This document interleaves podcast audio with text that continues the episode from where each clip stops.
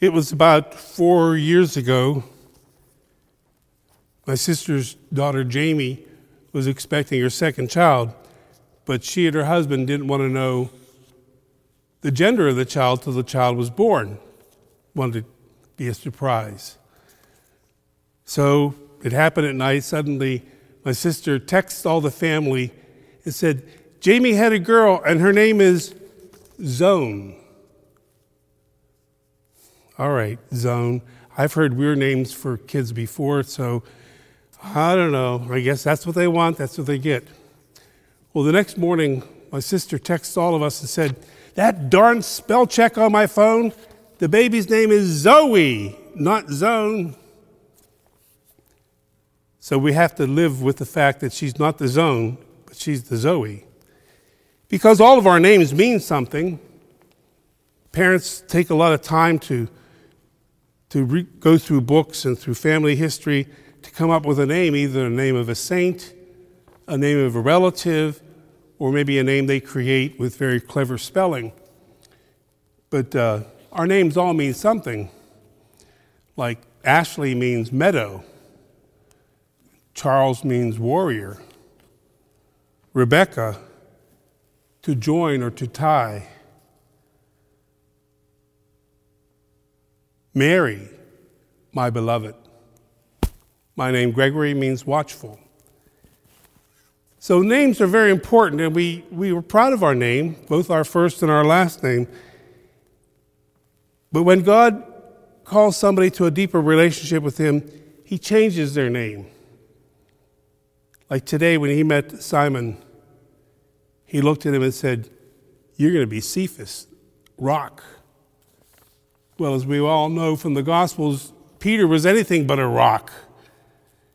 He was very impetuous and outspoken. When the Lord gave him a great catch of fish, he said, Leave me, Lord, I'm a sinful man. When Jesus said he's going to die, Peter puts his arm and says, No, Lord, you're never going to die. Jesus turns on him and said, you, You're a Satan. Don't try to veer me away from my Father's will. When he's in the boat and the boat is storming and Jesus on the water, if you want me to, I'll walk on water. So he gets out of the boat and walks a little bit, and then he's overcome by the wind and the storm, and he starts sinking. And at the Last Supper, he says, Lord, I'll die for you. And a few hours later, he denies him not once, not twice, but three times. Hardly a rock, in my estimation. And yet, Jesus called him that. He didn't become a rock right away, it took a while, but he ended up becoming that rock, that rock of faith for our church, of being the leader, of being the first among the apostles, one who would, even after the resurrection, would make goofy mistakes but would repent and would move on. And finally, he would die for Jesus. And the story goes that they were going to crucify him. He said, I'm not, not worthy to be crucified like my Lord. Crucify me upside down. And so he died. He died a rock. It took a while, but he got there. You know, whatever your name is at baptism, you had a name change, a change maybe you didn't quite realize. Say your name is Emily May? No, you're Christian Emily May. You say your name Edward Joseph? No, it's Christian Edward Joseph. You say your name is Teresa Maria? No, it's Christian Teresa Maria. See, Christian is our first name. When we were baptized, we were getting to a new relationship with the Lord, with the Father, the Son, and the Holy Spirit. With the Father, we're a child, adopted child. With Jesus the Son, we're a sibling of Jesus. With the Holy Spirit, we're a temple of the Holy Spirit. Our relationship changed on that day we were baptized. And besides that relationship, we were given a relationship to our faith community. So we're Christian Catholics, part of a community of believers that now we're related to spiritually and actually. So we're called to live up to that name of Christian. Last week's prayer after communion is very powerful. I want to read it again because it's at the heart of what we're going to talk about. It says, Lord, nourished with these sacred gifts, we entreat your mercy that faithfully listening to your only begotten Son, we may be your children in name and in truth. Name and in truth. Now, we're all painfully aware of our weakness and our sinfulness. We know we can be very petty and selfish. We can be very impatient and angry. We can have thoughts that are unbridled. We know that about ourselves, and we're ashamed we're not living up to that title of Christian. However, we must remember the times too that the Lord helped us to live up to that. The time you wanted to say something really mean and nasty to somebody and you didn't. The Holy Spirit helped restrain you. Or the times that we wanted to go to that dicey website and just check it out and no, we won't do that. Or the times we wanted to get angry and use God's name in vain and we didn't.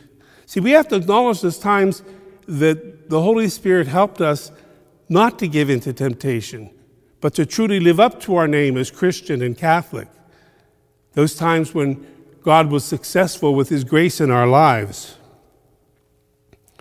So we need to thank God for those times and need always to remember them, not just our sins. Now, a great name change in the New Testament that I love so much was for a guy named Joseph. Joseph was a missionary along with St. Paul and Mark and Luke. And he had such faith. He was so filled with hope. He had a, a great love that the community renamed him not Joseph, but Barnabas, meaning son of encouragement. Encouragement, son of one who gives heart to others. And he lived up to his name. And it's a wonderful name to have because we do need a church full of Barnabases today. We need a nation full of Barnabases, of encouragement. People are discouraged and are down and they're negative and fearful and upset. We need Barnabases, you, me, to be Barnabas to one another. Not just to point out somebody's fault, but to find something to encourage them for, to find something to uplift them for. Not just to always be negative about what's going on, but to be hopeful and to share that hope. Called to be Barnabas, people of encouragement. And we need to encourage all the time and really work on that. But especially at this time, during the pandemic and during this, the state of our nation, its mood, we need Barnabas badly. We need you to be Barnabas badly. Now, St. Paul, I'm sure, was influenced by Barnabas his great energy and zeal, his enthusiasm. And in the second letter to the Corinthians, this is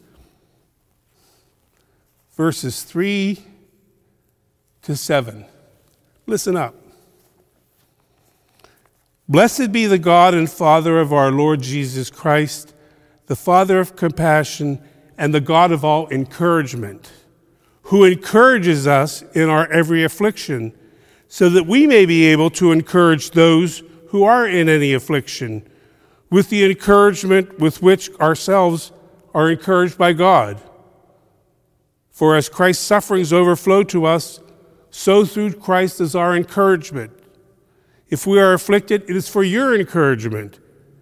If we are encouraged, it is for your encouragement. Get the idea? Encouragement 10 times in three, letter, in three sentences. Paul's trying to tell us something. Barnabas was on to something.